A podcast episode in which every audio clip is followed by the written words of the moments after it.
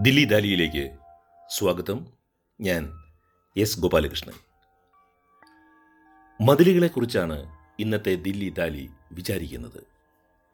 മതിലുകൾ എന്ന് കേൾക്കുമ്പോൾ മലയാളി ആദ്യമേ ഓർക്കുന്നത് ഒരു ശബ്ദമാണ് നാരായണി. മതിലുകൾക്കപ്പുറത്തുള്ള പ്രണയിനിയുടെ ശബ്ദത്തെ സ്വന്തം ജീവിതത്തെക്കാൾ സ്നേഹിച്ച ഒരു സ്വാതന്ത്ര്യ സമര തടവുകാരനെയും നാം ഓർക്കും ബഷീറിനെ. അതിനുശേഷമേ മതിലുകൾ പ്രതിനിധാനം ചെയ്യുന്ന ജയിലിനെ പോലും മലയാളി ഓർക്കൂ.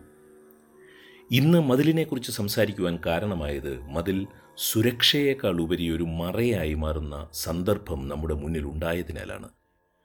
അമേരിക്കൻ പ്രസിഡന്റ് ഡൊണാൾഡ് ട്രംപിന്റെ ഗുജറാത്ത് സന്ദർശനത്തിനോട് അനുബന്ധിച്ച് വിമാനത്താവളത്തിൽ നിന്നും നഗരത്തിലേക്കുള്ള വഴിക്കരികിലുള്ള ചേരി മതിൽ കെട്ടി മറയ്ക്കാനുള്ള തീരുമാനം ലോകം മുഴുവൻ പാട്ടായി പോയതാണ്. വെളുക്കാൻ തേച്ചത് പാണ്ടായി എന്ന പഴഞ്ചൊല്ല് അന്വർത്ഥമാവുകയാണ് ചെയ്തത്. വിദേശ രാഷ്ട്രത്തലവന്മാർ സന്ദർശിക്കുവാൻ വരുമ്പോൾ നഗരങ്ങൾ വലിയ കായികമേളകൾക്ക് ആതിഥ്യം നൽകുമ്പോൾ പുറം ലോകം കാണുവാൻ ആഗ്രഹിക്കാത്ത കുറവുകളെ മറയ്ക്കുന്ന ഏർപ്പാട് പുതിയതൊന്നുമല്ല. ദില്ലിയിൽ തന്നെ എത്രയോ തവണ നാം അത് കണ്ടിട്ടുള്ളതാണ്. എന്നാൽ ഇത്തവണ അത് ഒരു ചർച്ചയായി മാറിയിരിക്കുകയാണ്. മതിലെന്നാൽ വെറും ഒരു കൽക്കെട്ടല്ല. നാം മറച്ചുവെക്കാൻ ആഗ്രഹിക്കുന്ന നാണക്കേടുകളെ അത് ഓർമ്മിപ്പിച്ചുകൊണ്ടേയിരിക്കുന്നു. നമ്മുടെ അരക്ഷിതാവസ്ഥയെ അത് വാനോളം കാണികളോട് വിളിച്ചു പറഞ്ഞുകൊണ്ടിരിക്കുന്നു. മതിലുകൾ വസ്ത്രമെന്ന പോലെ നാണം മറയ്ക്കാനുള്ള ഒരാവരണമാണ്. മതിലുകൾ നാം ആദ്യം കെട്ടുന്നത് നമ്മുടെ തലച്ചോറിലാണ് നമ്മുടെ മനസ്സിലാണ്. പിന്നെയാണ് അത് കൽക്കെട്ടുകളായി മാറുന്നത്. ചേരികളെ മതിൽ കെട്ടി മറയ്ക്കുമ്പോൾ നാം തീരുമാനിക്കുന്നത് അവയെ നിർമാർജനം ചെയ്യാൻ കഴിയാത്തതിനാൽ ആ നഗ്ന യാഥാർത്ഥ്യത്തെ തുണി കെട്ടി മറച്ചേക്കാം എന്നാണ്. കാരണം ചേരികൾ മഹാനഗരത്തിന് ആവശ്യമാണ്. അഹമ്മദാബാദിലെ ചേരി ആവരണ മതിലിനെക്കുറിച്ചുള്ള ചർച്ചകൾ വായിച്ചപ്പോൾ എന്റെ മനസ്സിലൂടെ പ്രധാനമായും പോയത് പ്രശസ്ത ഫോട്ടോഗ്രാഫർ സുധാരക് ഓൾവെ പകർത്തിയ ചില ചിത്രങ്ങളാണ്. ബോംബെയിലെ തോട്ടികളുടെ ജീവിതം പകർത്തുക വഴി പരിഷ്കൃത ലോകത്തിന്റെ ഞെളിയലുകളെ വിനീതമാക്കിയ ഫോട്ടോകളാണ് അവ. നമ്മുടെ നഗരങ്ങൾ നിരത്തുകൾ കെട്ടിടങ്ങൾ പാർപ്പിട സമുച്ചയങ്ങൾ അടുക്കളകൾ എല്ലാം വൃത്തിയായിരിക്കുന്നത് മഹാനഗരങ്ങളിലെ ചേരികളിൽ കുറേ ജീവിതങ്ങൾ ഉള്ളതുകൊണ്ടാണ്.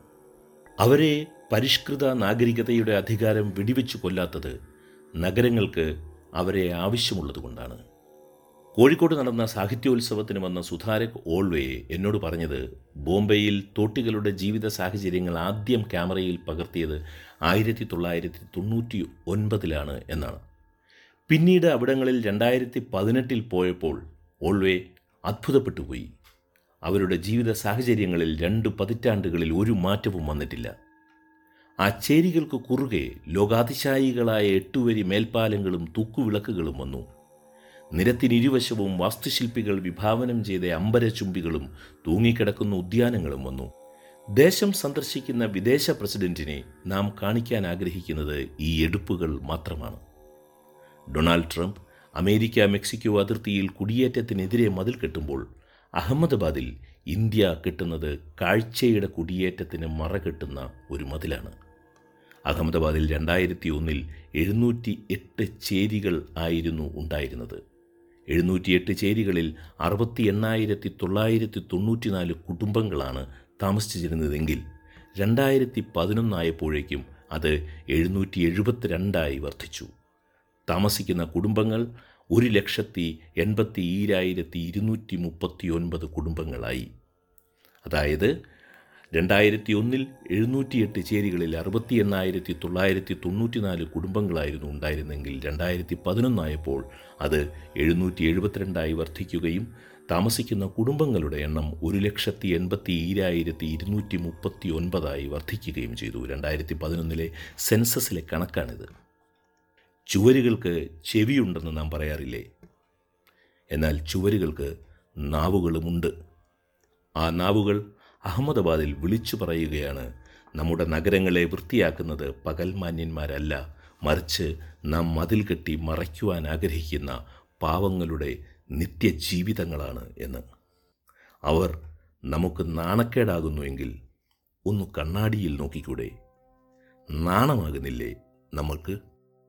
ദില്ലി ദാലിയുടെ ഈ എപ്പിസോഡ് അവസാനിക്കുന്നു. ഞാൻ എസ് ഗോപാലകൃഷ്ണൻ.